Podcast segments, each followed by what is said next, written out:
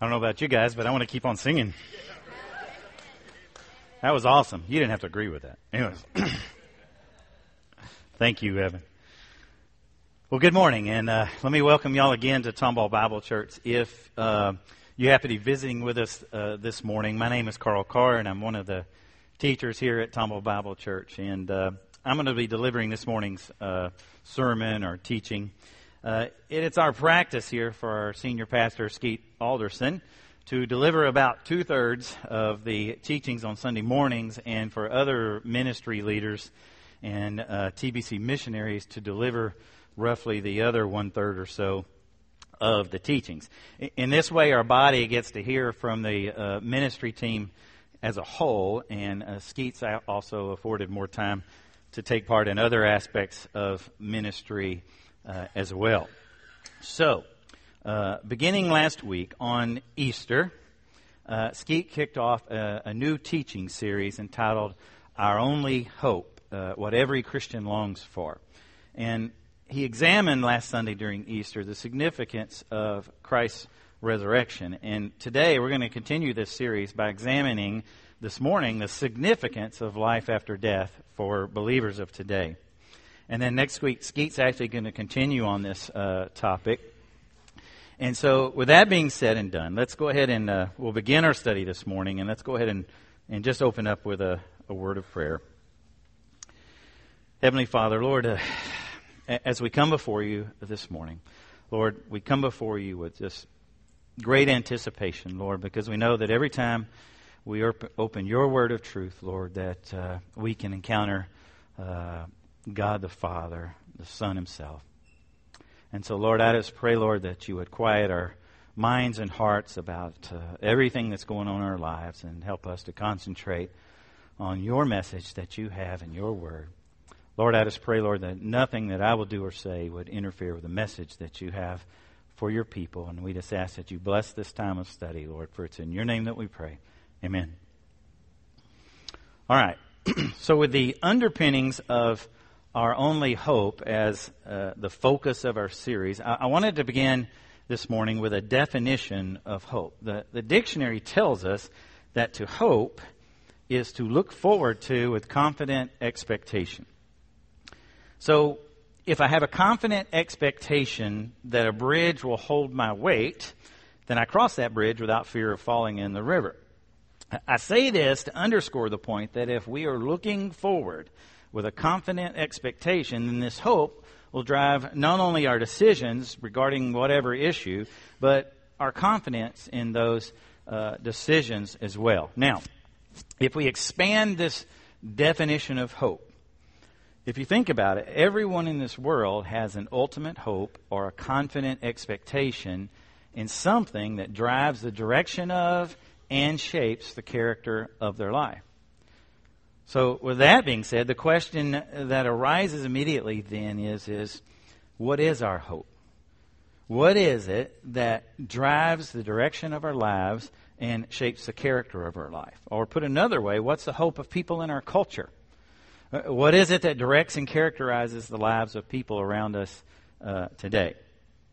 And when I thought about this question in, in preparing for this uh, teaching, uh, it, it, it became clear to me that it's kind of an easy one to answer because all you have to do is turn on the television and watch the commercials, right? And they'll tell you what our hope is.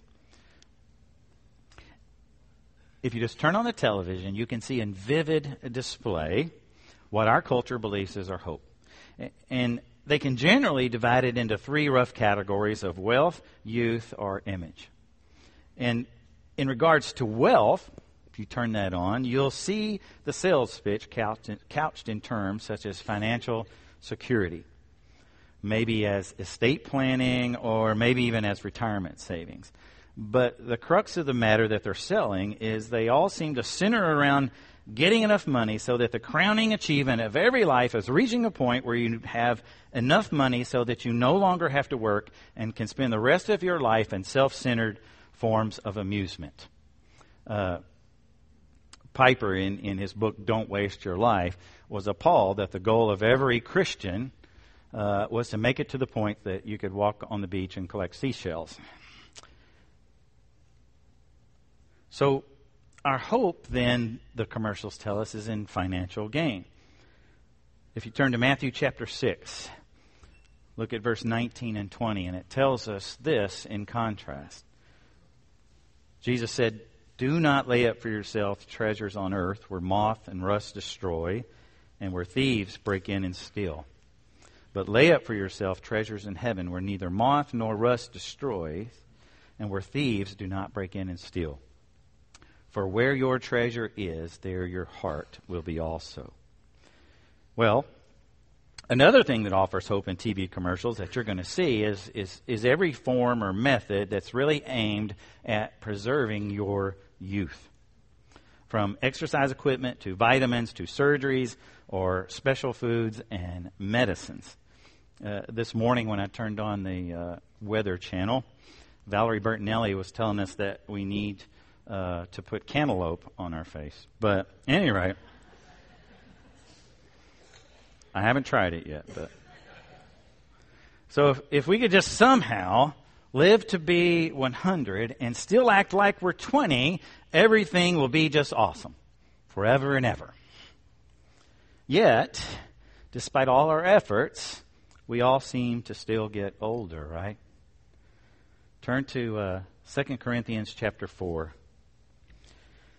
verse 16 and 18. It tells us this about our life as believers. So, I'm sorry, uh, verse chapter 4, verse 16 through 18 of 2 Corinthians. It says, So we do not lose heart, though our outer self is doing what? It's wasting away. Our inner self is being renewed day by day. For this light, momentary affliction is preparing for us an eternal weight of glory beyond all comparison and as we look not to the things that are seen, but to the things that are unseen. For the things that are seen are transient, but the things that are unseen are eternal. And then, lastly, it seems that much of our culture has placed its hope in this ideal of fame or image or some kind of means of acceptance by other people. Uh, this, the advertising industry, has just leaped upon whereby they sell you everything based upon the premise that this or that product will make you admired or improve your social standing, thereby giving you more friends or influence or power. Yet, King Solomon, the wealthiest and most powerful man of his era, at the pinnacle of his power and influence, he said this in Ecclesiastes 1:14. He said, "I have seen everything that is done under the sun, and behold, all is vanity and a striving after wind.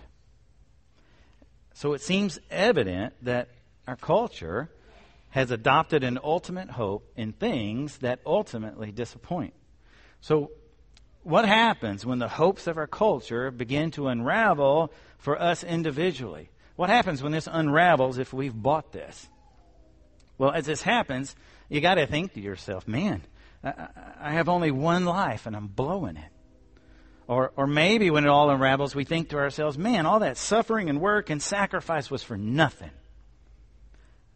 Or, or maybe every day we wake up with the underlying fear that, man, if I mess up today, I could lose everything that I've been working for and hoping for. And, and when you live in this kind of pressurized paradigm, we naturally then are going to eventually experience feelings of unmet expectations. We're going to have feelings of betrayal, frustration, fear, doubt, and, and disillusionment. And, and I think this word disillusionment is the one that seems to fit our culture the most right now. And mainly because we've placed our hope in an illusion. So we see over and over that the Bible clearly and repeatedly warns against people hoping in things of the world and the futility associated with these pursuits. But you might be surprised by what Paul has to say about this futility. I want you to look in uh, Romans chapter 8. Turn to verse 20 and 21. So, Romans 8, verse 20, it says, For the creation was subjected to futility. That's not new news to any of us not willingly, but because of him who subjected it, in hope that creation itself will be set free from its bondage to corruption and obtain the freedom of the glory of the children of God. So Paul makes two points here in this passage. First, he says that people who have put their hopes in the things of this world, be it money, vitality, image, or anything else, they have put themselves in bondage to the actual things that they desire. Second, and this is the one that surprises some folks, second, Paul says that for those placing their hope in the things of this world, it is God Himself who actually subjects them to futility. Why? Because by doing so, He hopes that we will be set free from the bondage that we have created so that we can experience the freedom of a life in Christ. So, if our culture has it all wrong, what should be our hope? What should be our hope as believers? What is the thing that should shape every aspect of our lives? Well, Scriptures tells us that our hope should be in the coming resurrection and our life after death with the Lord. And so if you're sitting there, you may ask, come on, do, do you mean we should live our entire life just waiting to die? Is that what you're saying? How is that hope in any way? How can the afterlife be our hope in this life? I want to share with you three illustrations from my life that I think will help clarify what I'm getting at when I say that our hope as believers is in the afterlife. So some of my friends are squirming because they never know who I'm going to talk about. But illustration number one. Here we go.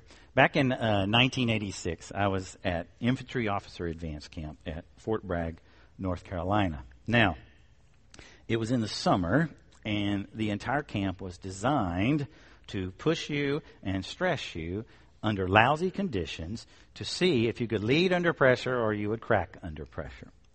So, did I mention it was really hot? Okay. And we walked and we worked and we trained for about 16 hours per day. And we slept on the ground or in foxholes and we were made to function for long periods of time uh, without sleep. I remember having classes where the entire class would just stand because if we sat down, we would immediately fall asleep uncontrollably. So we would stand, and if we went to stagger, it would it would wake us up. And, and we did this all the while by being verbally abused and degraded by people who'd slept a lot. And so. And, we knew they had because we could smell that they showered. And so, now it, it, was only a 16 week uh, period, uh, but it felt like an eternity, I'm telling you. And I and most of my platoon had lost about 20 pounds in the first eight weeks. And it was, so it was miserable. And, and quite a few of us guys, we dropped out or fell ill, got injured, but our ranks shrank a little bit in those first eight weeks or so. However, a, a very funny thing happened about two to three weeks before the end of the camp. Uh, see, the conditions never changed. If anything, they got worse. Uh, but the mood among all of us new lieutenants began to improve, and the, di- the grind that we were going through and all this ridiculousness, uh, it almost uh, we we had this saying as we neared the end of camp, and it went something like this: If there was, say, eleven more days left to the end of camp, we'd walk by each other and say, "Hey, only 10 more days and a wake up. Uh, we can on our heads for that long, right? And that's what we'd say to each other. So if there was six days left from whatever we were doing or doing in the mud or whatever we were doing, we look at each other and say, you know, six more days and a wake up. And that came our rallying cry. We're motivated at that point. Um, what was happening there? What was happening in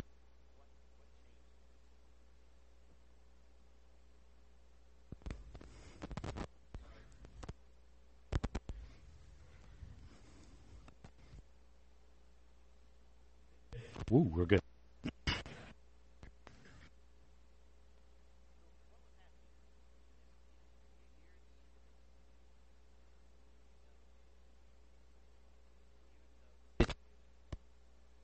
Same. Well, what was happening there was this principle. This principle is that suffering and trials are much more bearable if we know that they're temporary and will soon end. Let's go on to illustration number two. I like this mic. When I get your attention, I can do that. And so, so when I graduated from med school, I began a, a three-year residency program in pediatrics at Brooke Army Medical Center there. And in residency, the residents are used essentially as, as, slave, as a slave labor force. And and so we had to run on little play, little sleep, and absolutely no appreciation. And, and that's the life of a resident. However, we residents were willing to do this, and we were even thankful for it because we knew that we only had three short years to learn and experience as much as we possibly could before we were set loose on your children. So, so we endured these hours and we endured these thankless tasks because we knew that this misery was going to produce um, a competent pediatrician, or a more competent pediatrician, maybe is a better word. And that's what made it all worth it. And we could even see as we went through this program, our knowledge base and our confidence uh, grow the longer we were there. Well, what was happening? Well, what was happening was this principle the principle that suffering and frustration and disappointment and even sacrifice are more bearable if we know that these trials are producing something worthwhile. Illustration number three. My poor wife. Um, my wife uh, plays uh, tennis on some leagues around here, and she is a huge professional tennis fan as well. And so by default, I've become a tennis fan as well because we watch a lot of tennis. And so I become this fan, and so Carrie and I will watch a lot of tennis together. Now, if we have recorded a tennis match, which you usually have to do uh, because they come on at odd times, but if you've recorded a tennis match, Carrie will only watch a tennis match that we have recorded if she doesn't know the outcome. Otherwise, she says what? She says it spoils it for her, right? I'm not wired quite the same. Now, because of the internet, it's quite easy to find the results of a match that I like and to secretly find the results before I watch the match. And I do this all the time. because if the player I like wins, then I'm going to watch the match and enjoy it. And if the player I like loses, I don't want to waste my time watching a match that's going to eventually disappoint me. Do y'all think this way? I don't know. Anyway. Now, not only that is if I know the outcome, I can watch this match with real insight and can share with my, my wife very keen observations about the match. I, I can say insightful things like, you know, if this guy doesn't get his first serve percentage up, it might cost him the match. Now, you know this only works if my wife doesn't know that I know the final results of the match. Otherwise, I just have to sit there and not say anything. So, why do I like to watch this way? Well, I if I know the results, I, I, can watch this match with special insight and without doubt or fear that my player might lose. Okay? And what I'm expressing is a simple principle. If you are certain of the eventual outcome, then the experience is free of doubt and fear, and it allows you a unique viewpoint during the experience, right? Okay. So, from these um, examples, let me just restate these three principles. Principle number one suffering and trials are much more bearable if we know that they are temporary and will soon end. Principle number two suffering and frustration and disappointment and even sacrifice are more bearable if we know that these trials are producing something worthwhile, something of value. Principle number three when certain of the eventual outcome, then the experience is free of doubt and fear and allows you a new, unique viewpoint during the experience. Okay. Keep those three principles in mind. And I want to now examine several passages of Scripture in regards to the biblical view of the afterlife. So turn with me first to Luke chapter 23 and go all the way down to verse 43. It's a short passage.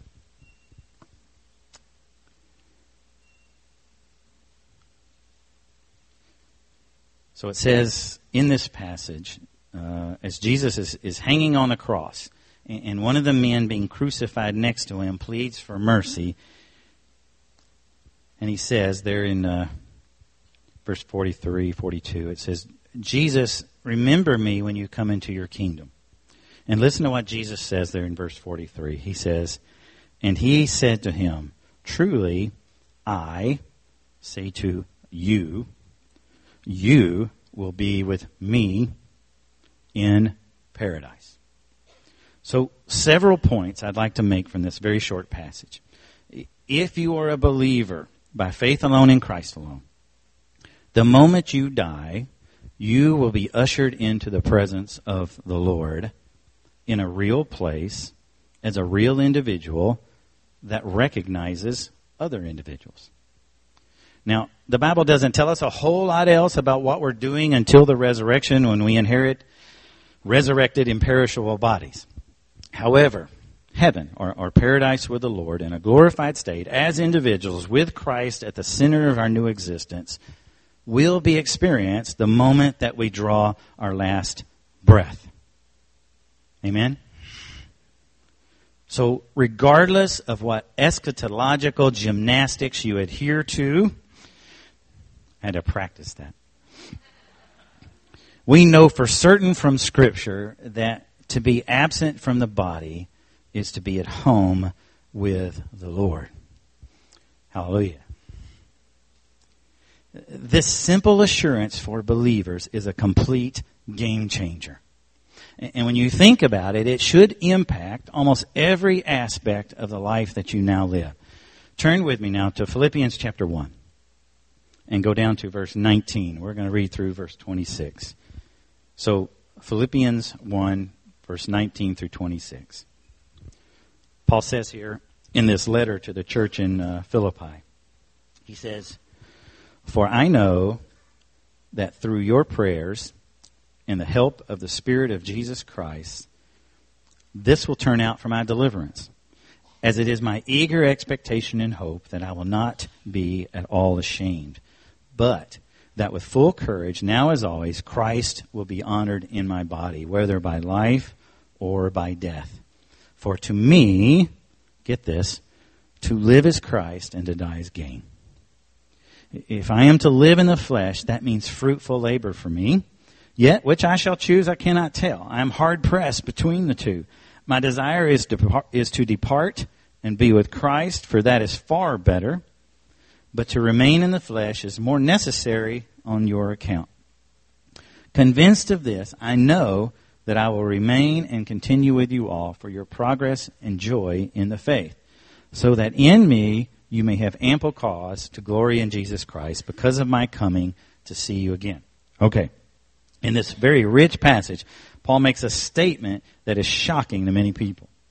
But from the believer's perspective, should make perfect sense. He, he says to live is Christ and to die is gain. He says here essentially that this life here is all about Christ for him as long as God leaves him here. Paul says that even though it is better to be with Christ, his life has purpose and meaning, and it will not be lived in pursuit of anything else. And then, look, when it's all over, he'll be with the Lord. So when Paul says to live is Christ and to die is gain, he's not being suicidal.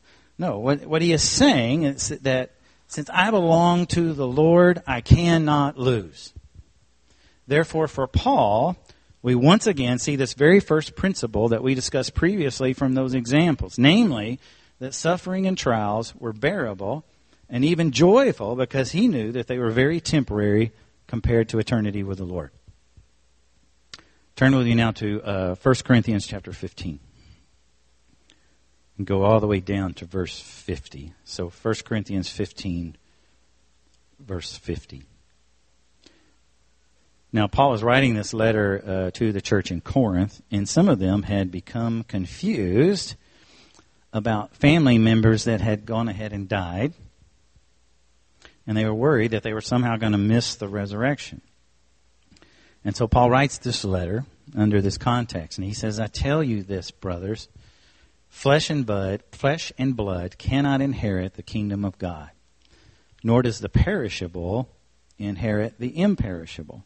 Behold, I tell you a mystery. We shall not all sleep, but we shall all be changed. In a moment, in the twinkling of an eye, at the last trumpet, for the trumpet will sound, and the dead will be raised imperishable, and we shall be changed. For the perishable body must put on the imperishable, and this mortal body must put on immortality. When the perishable puts on the imperishable, and the mortal puts on immortality, then shall come to pass the saying that is written Death is swallowed up in victory. O death, where is your victory?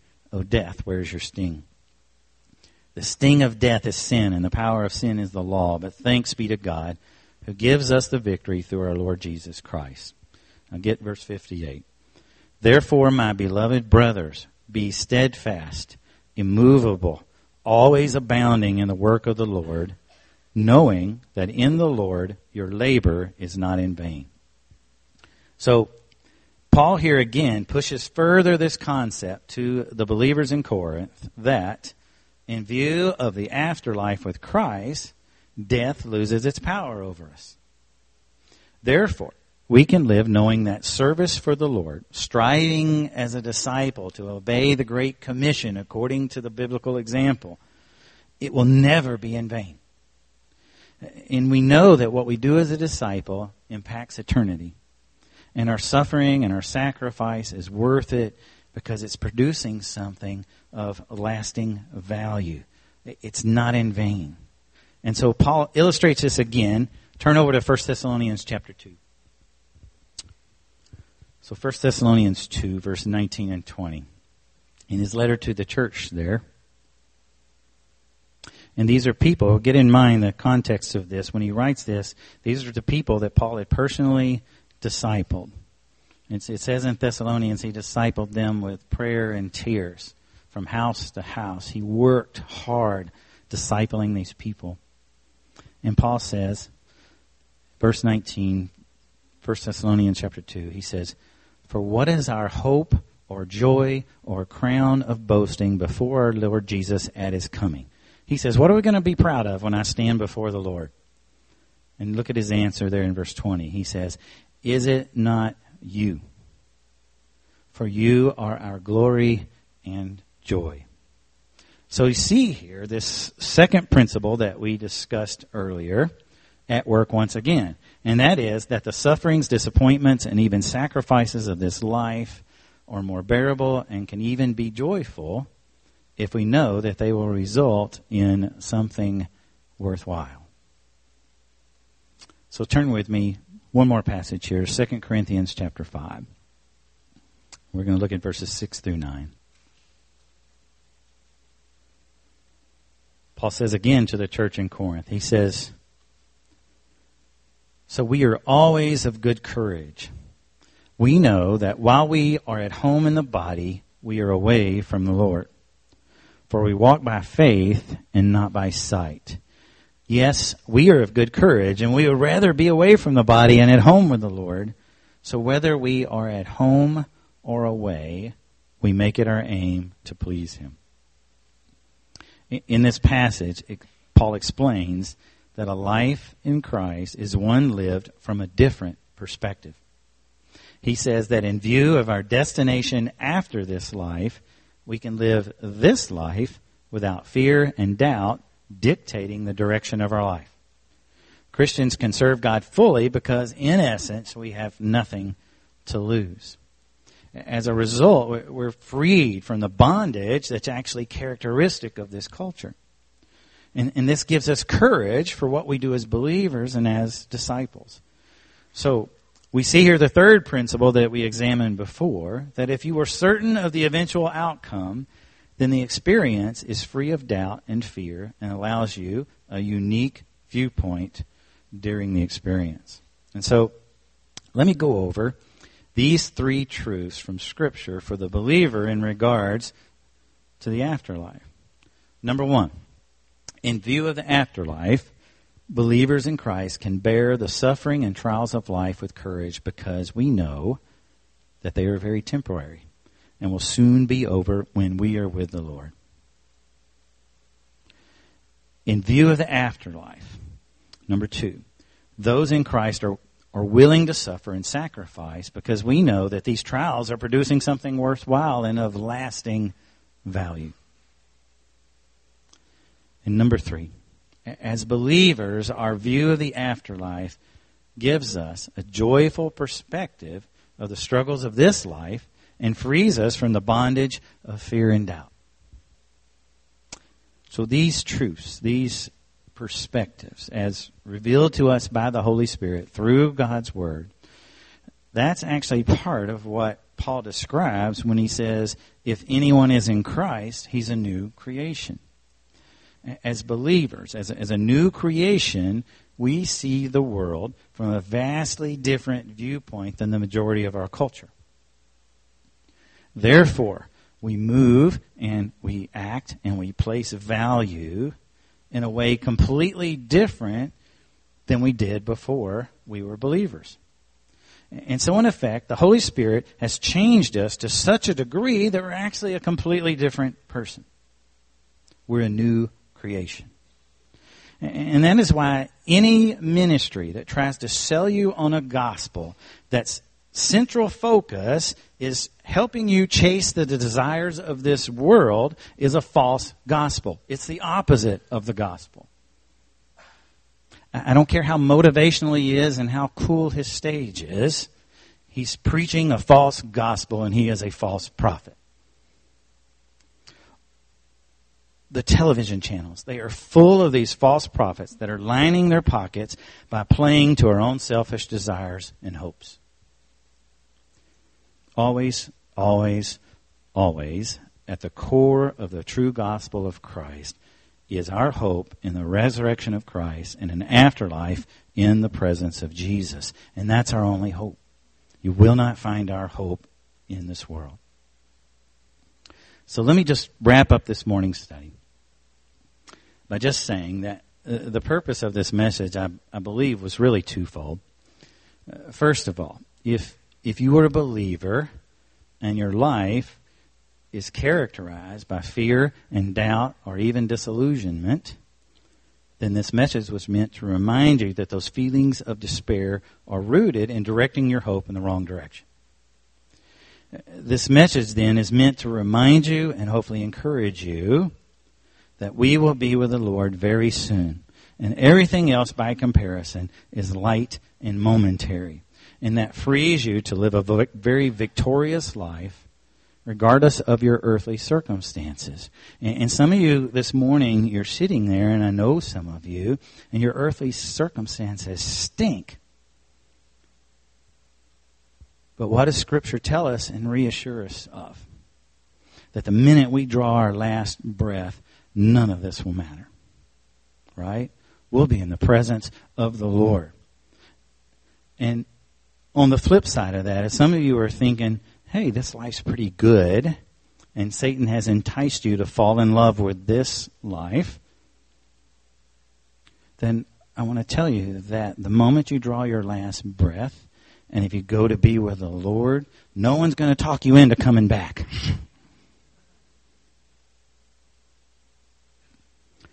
So I want to encourage you this morning. Stop looking around for hope and instead look to Jesus.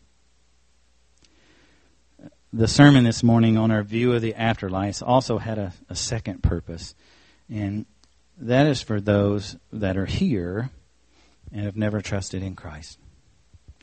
Uh, perhaps you are here because the things in which you've placed your hope have let you down, and life has just become what seems like an exercise in futility.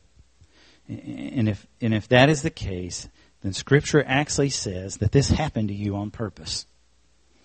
It's not to punish you, but it was to bring you to the place where God can free you from the bondage of the desires of this world and make you a new creation.